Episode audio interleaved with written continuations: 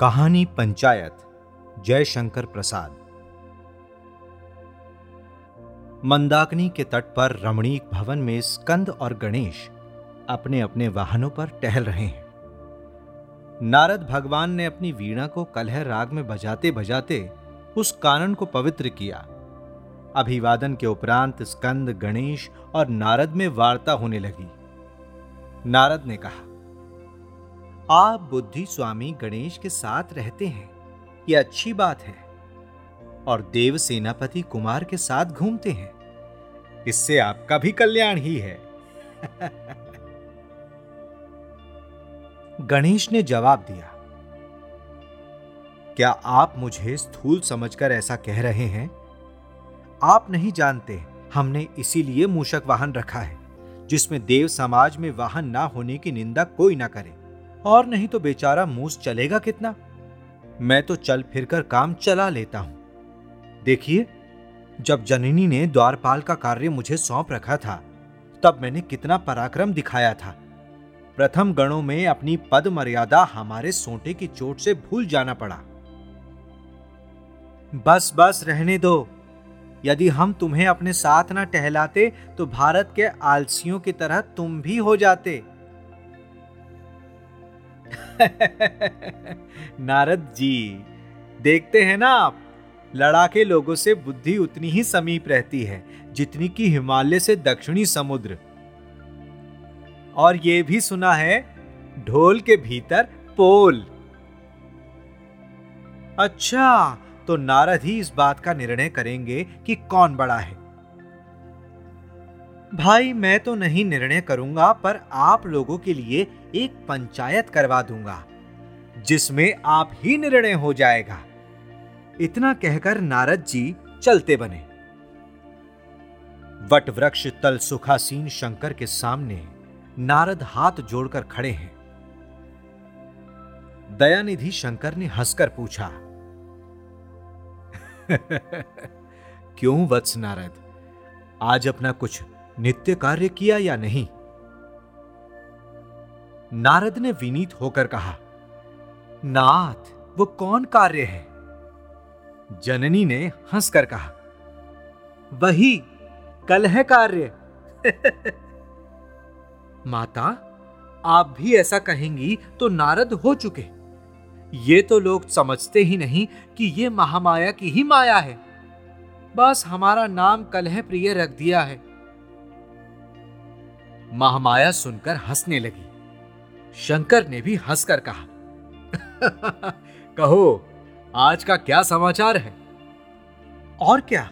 अभी तो आप यूँ ही मुझे कलहकारी समझे हुए बैठे हैं। मैं कुछ कहूँगा तो कहेंगे कि बस तुम ही ने सब किया है। मैं जाता तो हूँ झगड़ा छुड़ाने पर लोग मुझी को कहते हैं। अरे नहीं नहीं तुम निर्भय होकर कहो। आज कुमार से और गणेश जी से डंडेबाजी हो चुकी थी। मैंने कहा, आप लोग ठहर जाइए, मैं पंचायत करके आप लोगों का कलह दूर कर दूँगा। इस पर वो लोग मान गए हैं। अब आप शीघ्र उन लोगों के पंच बनकर उनका निपटारा कीजिए। यहाँ तक? अच्छा झगड़ा किस बात का है? यही कि देव सेनापति होने से कुमार अपने को बड़ा समझते हैं। और बुद्धिमान होने से गणेश अपने को बड़ा समझते हैं। तभी जननी ने कहा, हाँ हाँ, ठीक ही तो है। गणेश बड़ा बुद्धिमान है। शंकर ने देखा कि ये तो यहाँ भी कलह उत्पन्न करना चाहता है। इसीलिए वो बोले, वत्स, तुम इसमें अपने पिता को ही पंच मानो। कारण ये कि जिसको हम बड़ा कहेंगे, दूसरा समझेगा कि पिता ने हमारा अनादर किया है।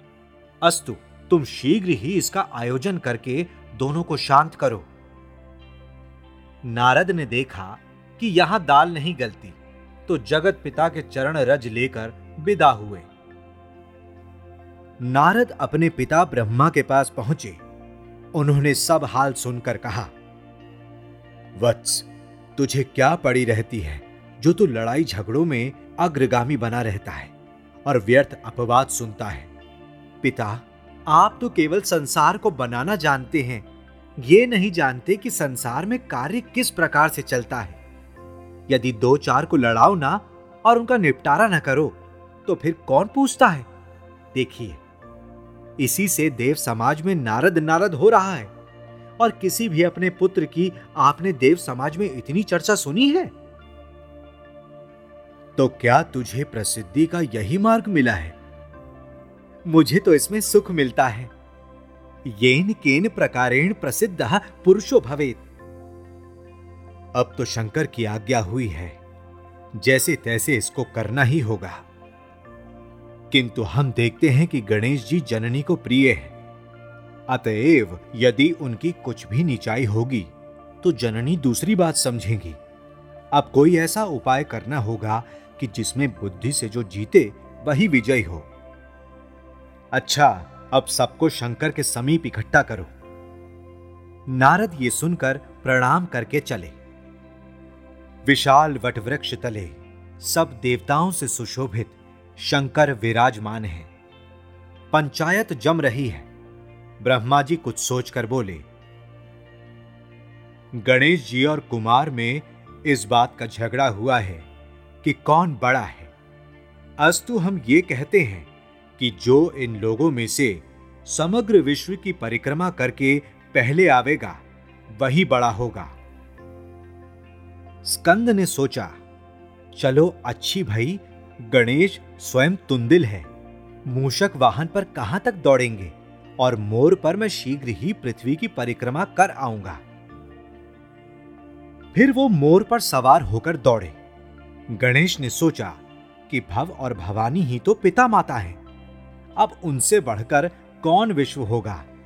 अस्तु, ये विचार कर शीघ्र ही जग जनक जननी की परिक्रमा करके बैठ गए। जब कुमार जल्दी जल्दी घूमकर आए तो देखा, तुंदिल जी अपने स्थान पर बैठे हैं। ब्रह्मा ने कहा, देखो, गणेश जी आपके पहले घूमकर आ गए। स्कंध ने क्रोधित होकर कहा, सो कैसे? मैंने तो पथ में इन्हें कहीं नहीं देखा।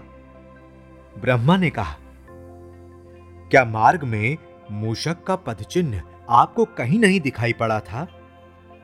स्कंद ने कहा, हाँ, पदचिन्ह तो देखा था। ब्रह्मा ने कहा, उन्होंने विश्वरूप जगजनक जननी ही की परिक्रमा कर ली है, सो भी तुम्हारे पहले ही।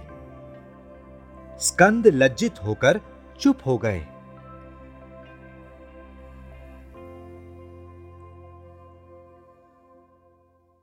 ऐसी ही इंटरेस्टिंग किताबें कुछ बेहतरीन आवाजों में। सुनिए सिर्फ़ ऑडियो पिटारा पर। ऑडियो पिटारा सुनना ज़रूरी है।